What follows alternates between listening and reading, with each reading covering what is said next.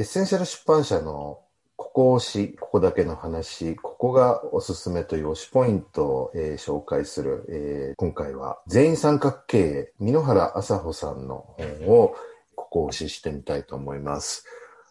まあ、全員参画経営というですね、タイトルの本を今年出版させていただいたんですけれども、非常にこれからの時代というか風の時代に大切なキーワードだなと我々は考えています。特にこの本の推しはですね、母性性と不正性という父と母というこの二つの軸で経営者であったりとか組織であったりを見つめ直すっていう、ここがですね、非常に面白いポイントで、今までにない経営者だなって思っています。母性とか不正っていうのは別に男性とか女性に分けるというよりも、一人一人の中に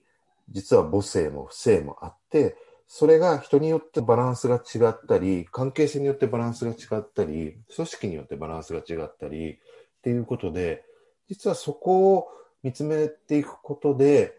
より良いチームワークの作り方とか、いわゆる組織内における配置の仕方が変わってくるっていうことを、箕原さんがおっしゃっていて、この不正性と母性性という視点で経営であったり組織を見つめ直すっていうのは、これからより大切になってくるキーワードだなというふうに思っています。そうですね。誰にでもあるっていうのと、そのタイミングで出す母性性と不正性の割合とかが変わってくるっていう話も興味深いなと思っていて、こういう部下がついたから自分が持っている母性性と不正性のバランスを変えて、その組織に貢献するみたいな考え方ができるっていう話が事例で出てきたと思うんですけど、そういうふうに考えていくと、チームみんなでいかに自分の持っている多様な面を出し合って、いい組織、強い組織を作っていくかっていうことを考えるっていうのは、一つポイントになるなって思いました。ね、風の時代のキーワードの一つに、今までのピラミッド型ではなくて、フラットなコミュニケーションであったり、組織の形っていうのが出ていてですね、これからより自己組織化とかティール組織みたいなキーワードもありますけど、もっと全員がそれぞれの役割を持って、誰か上とか下とか、誰か一人がとか、少数の人が強みを生かして他の人を引っ張るというよりは、全員がどうやってうまく循環していくかっていうのが大事だと思うんですけども、そのあたりを実は著者の箕原さんであったり、その母体の会社であるスコラコンサルトさんっていうのは、もうずっとね、昔からやってらっしゃっていて、より良い組織の形とか、中小企業とか大企業まで、いろんな形に適したその組織の形っていうのをコンサルされてきた会社なので、そこは本当にいろんな事例をお持ちで、その中の例えば具体的な手法にオフサイトミーティングっていう方法がって、ここ推しなんですけども、コミュニケーション取りましょうよとか、組織の中でもっと情報共有をと言っても、なかなかうまくいかなくて、やっぱ風の時代に本当はもっと情報をより広げていくっていうのを考えたときに、できるだけ参加者、社員であったり、ステークホルダーが、まあ、オフサイトっていう形で自由に会話できて、そこからいろんな課題とか問題とか意識を高めていくってことをやるという、そのミーティングの手法を、箕原さんであったり、スコラさんはやってらっしゃるんですけど、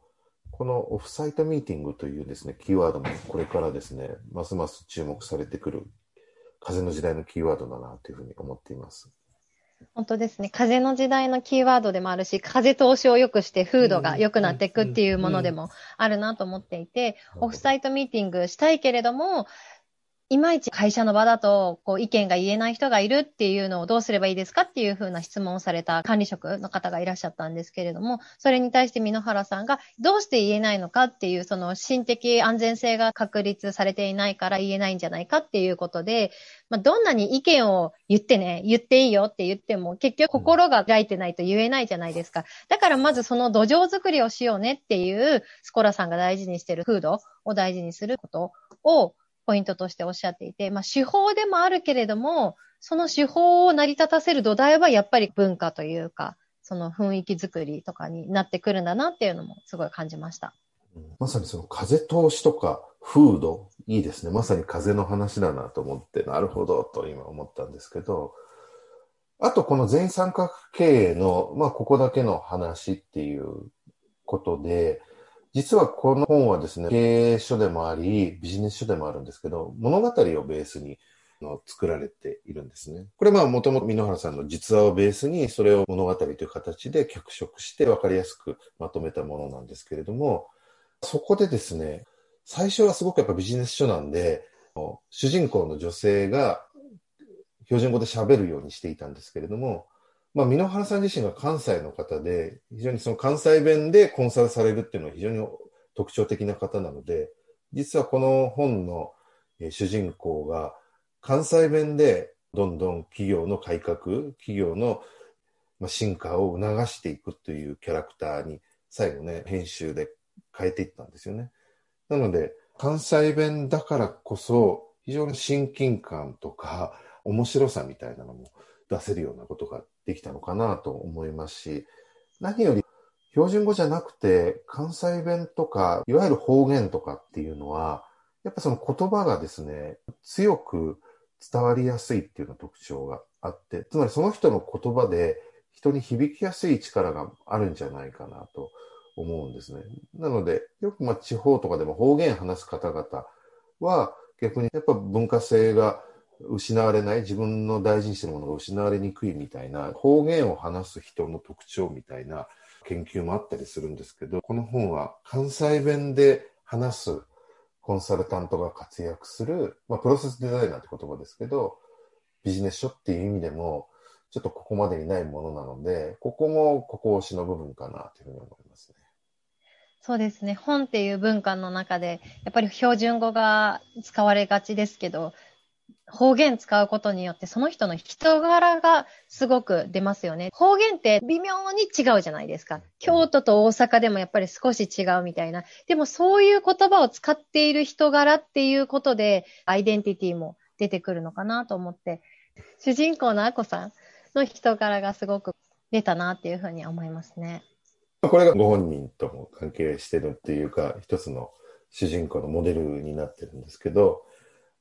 まあ、そういう意味では本当に方言の今の話だと、個性っていうのが出しやすくなってくると。これもまた風の時代に言われている個性の時代、オリジナルの時代に、実はやっぱ方言っていうのは関係してるかもしれないですし、そういう関西弁を使ったビジネス書っていう意味でも面白い本になってると思います。